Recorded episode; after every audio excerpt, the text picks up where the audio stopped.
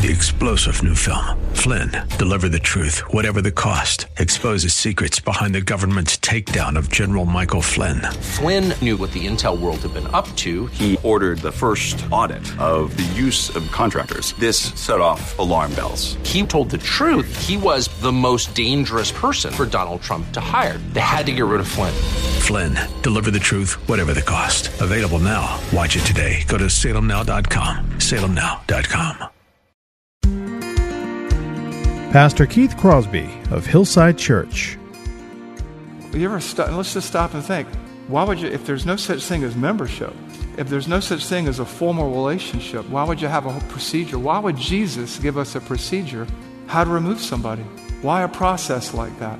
I mean, who was Jesus after all? In the beginning was the Word, and the Word was with God, and the Word was God, and the Word became flesh. This is God speaking about how to remove somebody from, the member, from membership in the congregation, in the assembly. I can see the promised land, though there's pain within the plan. There is victory in the end. Your love is my battle cry, the answer for all my life. Every giant will fall, the mountains will move, every chain of the past you've broken into. All the fear of the lies, we're singing the truth that nothing is impossible with you. Oh.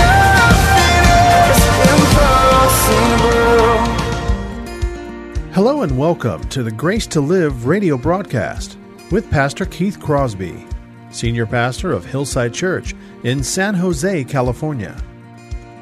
We are so delighted that you've chosen to spend time with us today studying God's Word.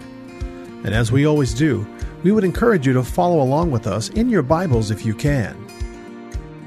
On today's broadcast, Pastor Keith begins a brand new teaching series entitled Nuts and Bolts Taking Nothing for Granted When It Comes to Our Faith.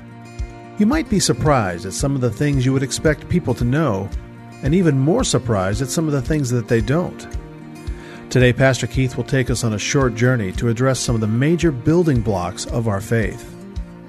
In part one of this series, Pastor Keith will address some of the questions regarding church membership. Questions such as why do people tend to be resistant to the concept of church membership?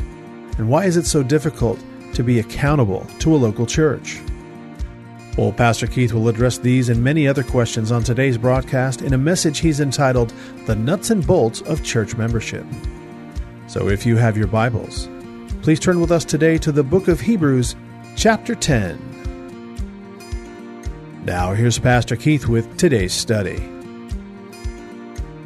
Father, we thank you for this day.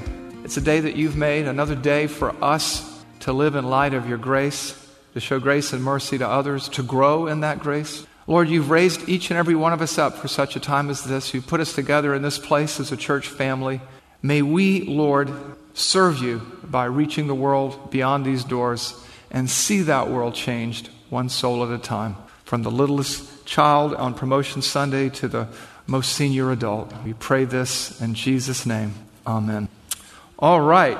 We begin a new series today. It's a short series, and if you are a first time visitor, this normally I preach through a passage or verse by verse or paragraph by paragraph. Today, it'll be a little bit different. Uh, we're going to do a, t- a series of topical sermons, four of them called Nuts and Bolts. Nuts and Bolts. You're wondering who comes up with these titles? I wish I could blame someone else. But actually, it's Roberto and I. So you can blame him. This, no, this anyway. So this was mine. So we're going to begin. Uh, first week is talking about the nuts and bolts of church membership. The second week, the second Sunday, is going to be the nuts and bolts of, uh, of the, the ordinances, baptism and the Lord's table. The third week will be the nuts and bolts of giving or generosity. And the fourth week will be the nuts and bolts of serving. And you're probably going, is this necessary? I mean, is, aren't these things a given? Don't the average garden variety Christians know about these things? Well, I learned through 20 years of business and 15 to 18 years of pastoral ministry, 35 years of leadership, to take nothing for granted.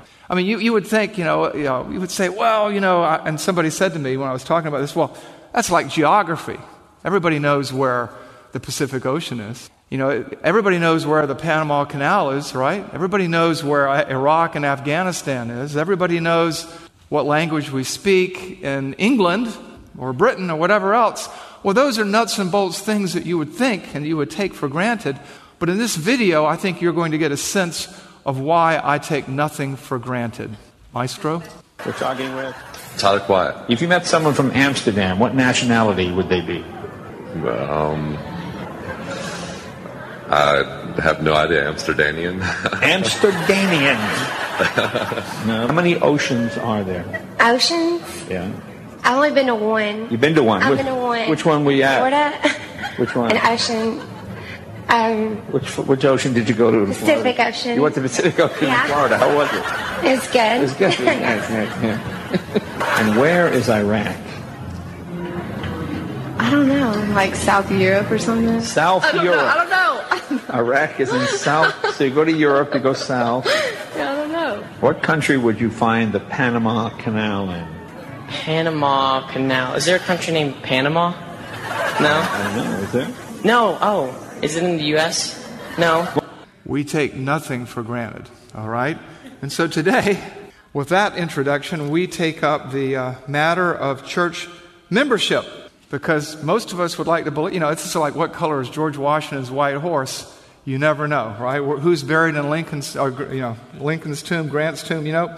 These are the things that you think people understand in the Christian church, but times have changed. There was a time where you would think the average sixth or seventh grader would know, would know where the Panama Canal was, or things like that. The one that wasn't my favorite was they asked them what language they spoke in Great Britain, and the answer was Great British, you know, and, and they said, uh, Well, can you speak any of that? Do you know any words in British? And the person goes, I don't know. And he goes, Cooper Mini? Oh, yeah, Cooper Mini, you know. But anyway, so we come to the topic of church membership today because we don't want to take anything for granted. We surely don't.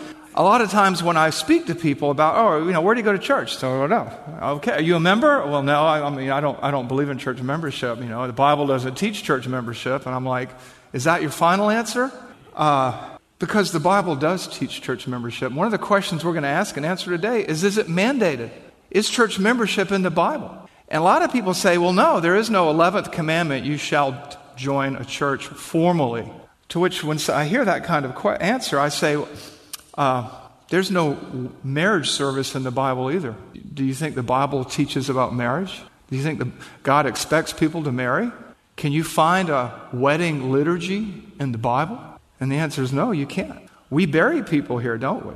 Can anybody find a funeral liturgy in the Bible or a funeral requirement? This is how, this is what? No.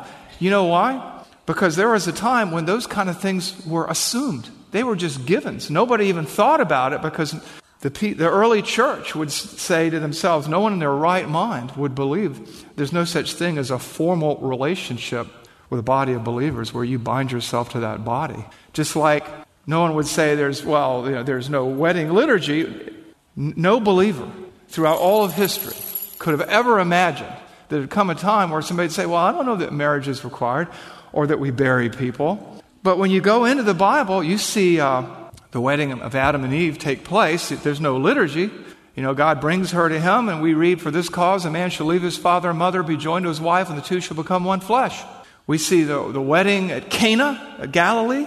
We don't read the service, we don't read the order of service, we don't know who spoke. But Jesus is there at the wedding. That's where he performed his first miracle. You, you see the wedding supper of the Lamb in Revelation 4.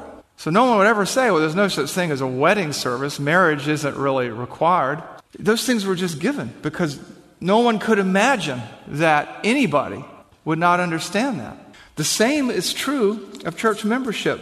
There was a time where the idea of not being a member formally bound in a covenant relationship to a local church would have been inconceivable. But as people become less literate in geography, they also become less literate in the Word of God, and they understand the will of God and the way of God less and less. You know, there used to be an old commercial that a mind is a terrible thing to waste. And so is a ministry. We want to be clear about God's expectations of us. That's why we read the Bible. And when you read the Bible, what you see so clearly is that church membership is a given. It doesn't have to be taught as the 11th or 12th or 13th commandment because it should be, as we read the Word of God, as somebody once said to me jokingly, intuitively obvious to the casual observer that people enter into a formal, lasting relationship with a local church just like they enter into a formal, lasting relationship with a spouse. The Bible is all about commitment in, all many, in many ways and at all kinds of levels.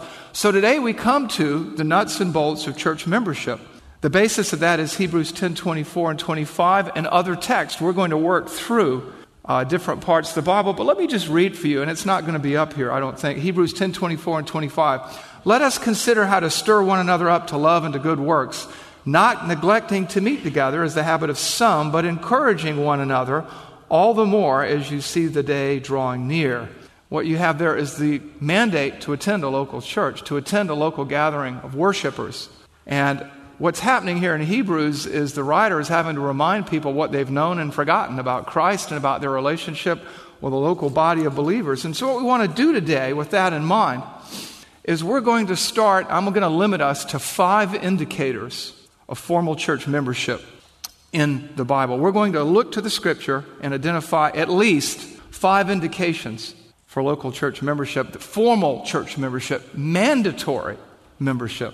Now, I know it's popular today because some of us grew up in the 60s and the 70s, and now we're in the postmodern 21st century where people don't like authority and they don't like responsibility and they don't like commitments and accountability. But that's more of a sin issue than it is a biblical one. And so today, what I'm going to do is just walk you through the Bible different parts, and we're going to see at least five indicators of church membership. All right? So the first uh, indicator is what I call the common sense indicator. The common sense indicator, the logical indicator. Think about it. there are some things that if you just use common, you know, we all have it, but we don't all use it. It's a precious commodity. Same thing, we're logical creatures, right? We're created in the image and likeness of God. If we use logic, and we use common sense, it will begin to dawn on us, to occur to us, that membership is taught in the Bible, is assumed, is a given. Where do we start? Let's start with the teachings of Jesus Christ. Matthew chapter 18, verses 15 through 17. This is a great passage. Uh, this passage is what some people call the excommunication passage, some people call it the church discipline passage, some people call it the biblical confrontation passage. It's how we deal with things within the church. And Jesus is talking to his disciples, and what does he say? If your brother sins against you, go and tell him his fault between you and him alone. Go confront him in private. If he listens to you, you have won your brother. It stops there. But if he does not listen, take one or two others along with you, that every charge may be established by the evidence of two or three witnesses. So you bring two people to make sure you've got your facts right and that th- these people have done whatever you say they've done. Sort of a mutual accountability thing. If he refuses to listen to them, tell it to the church. So if this person is now, I'm not talking about, you know, he didn't say Hadia or she didn't say Hadia this morning, which this is a sin issue, a besetting sin issue. So there's a private confrontation, then you bring in some people to hold you and them accountable. Hopefully, people will snap out of it. If they don't snap out of it, in three or four or five weeks, whatever it takes, if he refuses to listen to them, tell it to the church. Now it becomes a public matter. You see this a lot with adultery. You see this a lot with uh, gossip or divisive things. But I want you to watch how this plays out. If he refuses to tell it to them, tell it to the church. And if he refuses to listen even to the church, let him, that's a command. Anytime you see let in the Old Testament or New, it's an imperative. Let him be to you as a Gentile and a tax collector. Treat him as if he were an unbeliever, that's a Gentile, or somebody outside who has, somebody inside who has betrayed the family of God. Truly I say to you, whatever you bind on earth shall be bound in heaven, whatever you loose on earth shall be loosed in heaven. What's going on there? We have a procedure, we have a process for the removal of a member from the local church. We have a process. We have multiple opportunities. You've heard of the three strike rule. This is the four strike rule. It's a procedure. It's a membership revocation procedure. You ever st- let's just stop and think. Why would you, if there's no such thing as membership, if there's no such thing as a formal relationship, why would you have a procedure? Why would Jesus give us a procedure how to remove somebody? Why a process like that? I mean, who was Jesus after all? In the beginning was the Word, and the Word was with God, and the Word was God, and the Word became flesh. This is God speaking about how to remove somebody from, the member, from membership in the congregation, in the assembly. Jesus Christ gave this procedure anticipating the coming creation of the New Testament church. And he uses the word church here, by the way, and not synagogue. So we know what he's talking about. And he's giving us a membership revocation procedure. Now, do we find anything like this anywhere else in the New Testament? Well, you find it all over the New Testament. You find it in 1st and 2nd Thessalonians, you find it in Titus 3 10 and 11. But one of the clearest, most, to me, frightening, heartbreaking examples is in uh, 1 Corinthians 5 1 through 5. Let's take a look at it. 1 Corinthians 5 1 through 5. Let me set this up for you. Paul is explaining nuts and bolts to the unruly and raucous church at Corinth, and he's explaining to them how things work because they've sort of lost their way. It's kind of funny, you know, people say, I want to be like the first century church. Which one? Galatia? Corinth? Laodicea? Know. But look what he's saying here. It is actually reported that there is sexual immorality among you, and of a kind that is not tolerated even among the pagans. For a man has his father's wife, and you are arrogant. Ought you not rather to mourn? So this guy is coming to church, and they're like letting it happen because, after all, who are they to judge? But look what Paul says Let him who has done this be removed from among you. For though absent in body, I am present in spirit, and as if present, I have already pronounced judgment on the one who did such a thing. Now, watch this. This is what they used to call in the Brethren movement a solemn assembly. When you are assembled in the name of the Lord Jesus, and my spirit is present, and with the power of the Lord Jesus, you are to deliver this man to Satan for the destruction of the flesh, so that his spirit may be saved in the day of the Lord.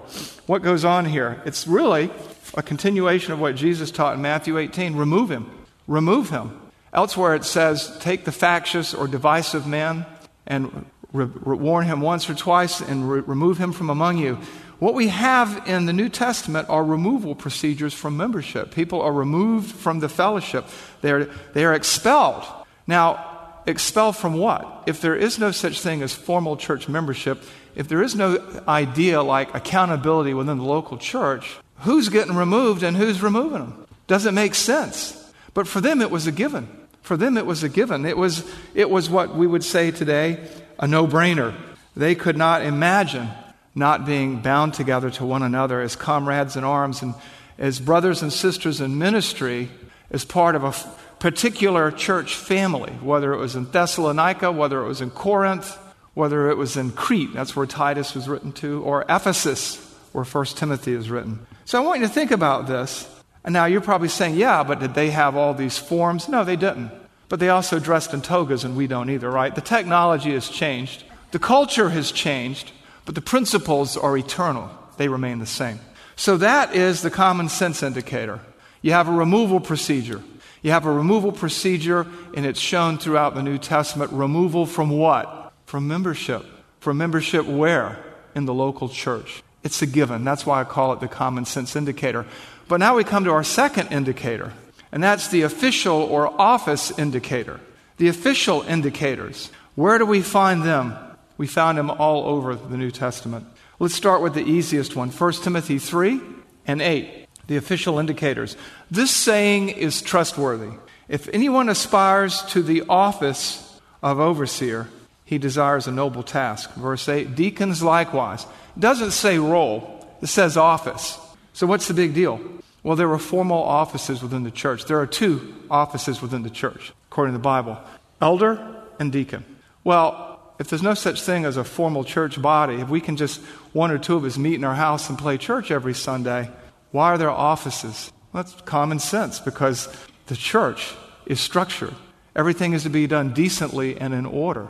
There's a right way and a wrong way. And just as much as you can be removed from the body, removed from membership, there are offices within the membership, offices within the body of Christ, formal offices like offices in an organization. Why? To keep things orderly, to keep things going. You know, if people just come and go and there's no relationship like we used to see in the 60s, 70s, and 80s, and even now within relationships between men and women, there is no fidelity, there is no loyalty, there is no connection.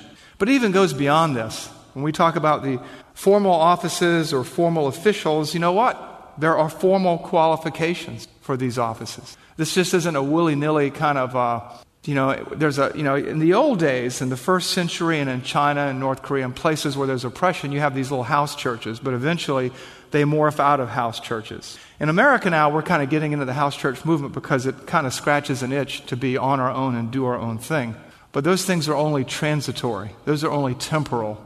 You look at China now, the house churches have buildings. You look at Russia now, the house churches have buildings. They become more formal. They have offices, they have formal leaders. A growth group and a church are two different things. And what we see here are qualifications. You just don't put the, the sign door on the door, church, and you just step up and you become, there are qualifications for leadership. And who's going to select that leadership? The members. So, what are the qualifications for leadership? The formal, official offices of the church. Well, let's look at 1 Timothy 3 2 through 8. Therefore, an overseer must be above reproach, the husband of one wife, sober minded, self controlled, respectable, hospitable, able to teach, not a drunkard, not violent but gentle, not quarrelsome, not a lover of money. He must manage his own household well, with all dignity, keeping his children submissive. For if someone does not know how to manage his own household, how will he care for the children of God? He must be, he must not be a recent convert. He must, he, or he may become puffed up with conceit and fall into the condemnation of the devil. Moreover, he must be well thought of by who? Outsiders. Outsiders, you know, those outside the membership, those outside the church. So that, that's the purpose of, he may not fall into disgrace into a snare of the devil. Deacons likewise, deacons in the same way is what that means. Deacons, just like elders, must be dignified, not double tongued, not addicted to much wine, not greedy for dishonest gain. What is going on here? I mean, what's, a, what's an insider and what's an outsider, right? An outsider is somebody outside the church, outside the family of God, outside the local congregation, outside the membership. An insider is a church member. And just not anybody can become an elder. They just can't. Not just anybody can become a deacon. I want you to think about this. We have these indications, the common sense indicator. You have a removal procedure, a process for removing people. And now we have offices. And not only do we have offices, we have the qualifications for these offices, right? This is the official or office indicator. And beyond that, you even have a removal procedure for elders. Where do we find that? We find that in 1 Timothy 5 9 through 22. It talks about how you approach the removal of an elder. Now, this is just a willy nilly collection of folks who are like the Confederacy in the Civil War, where we're in the country, then we're out of the country when we feel like it. It's not the way it works, although some churches do resemble the war between the states sometimes. What we have here is this Do not admit a charge against an elder except on the evidence of two or three witnesses. Sound familiar in Matthew 18, right? As for those who persist in sin, rebuke them in the presence of all. Tell it to the whole church so the rest may stand in fear. In the presence of God and of Christ Jesus and the elect angels, I charge you to keep these rules without prejudging, doing nothing from partiality. Then there's a warning about the replacement. Do not be hasty in the laying on of hands, nor take part in the sins of others. Keep yourselves pure. So we have a way to take them out, and, and if you're going to replace them, you know, there's a process. You just don't pick somebody, oh, he's a big wheel in the community. It doesn't work that way.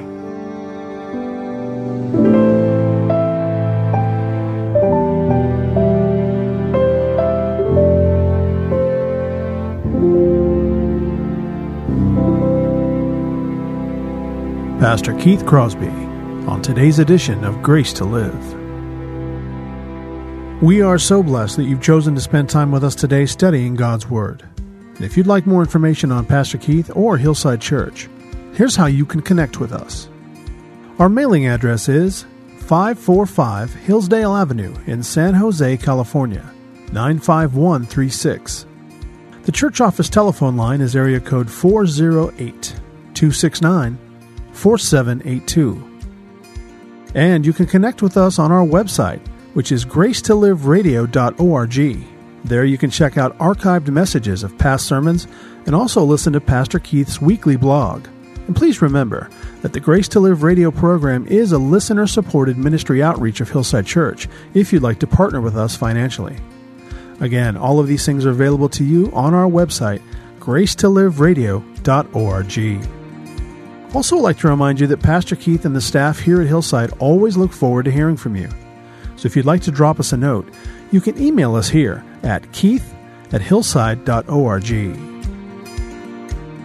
Well, we hope that you'll join us again next time for Grace to Live. But until then, I'm your host, Kevin Reeves, and on behalf of Pastor Keith and everyone here at Hillside Church, it is our prayer that the Lord will richly bless you. And thanks for listening.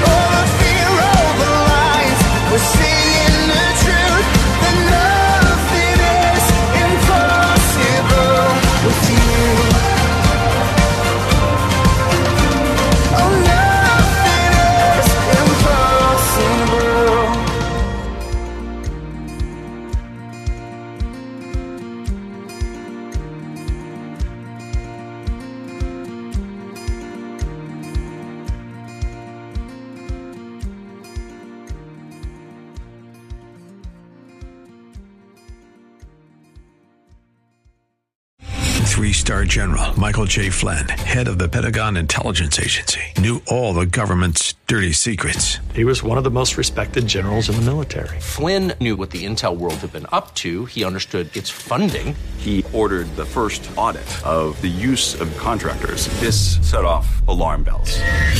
The explosive new documentary, Flynn, Deliver the Truth, Whatever the Cost, uncovers the facts behind this scandal. Flynn told the truth. He was the most dangerous person for Donald Trump to hire. I find out the worst enemy that I'm going to face in my life is right here in America. They took my assessment and they wanted me to change it. And I was like, I'm not changing it. They had to get rid of Flynn.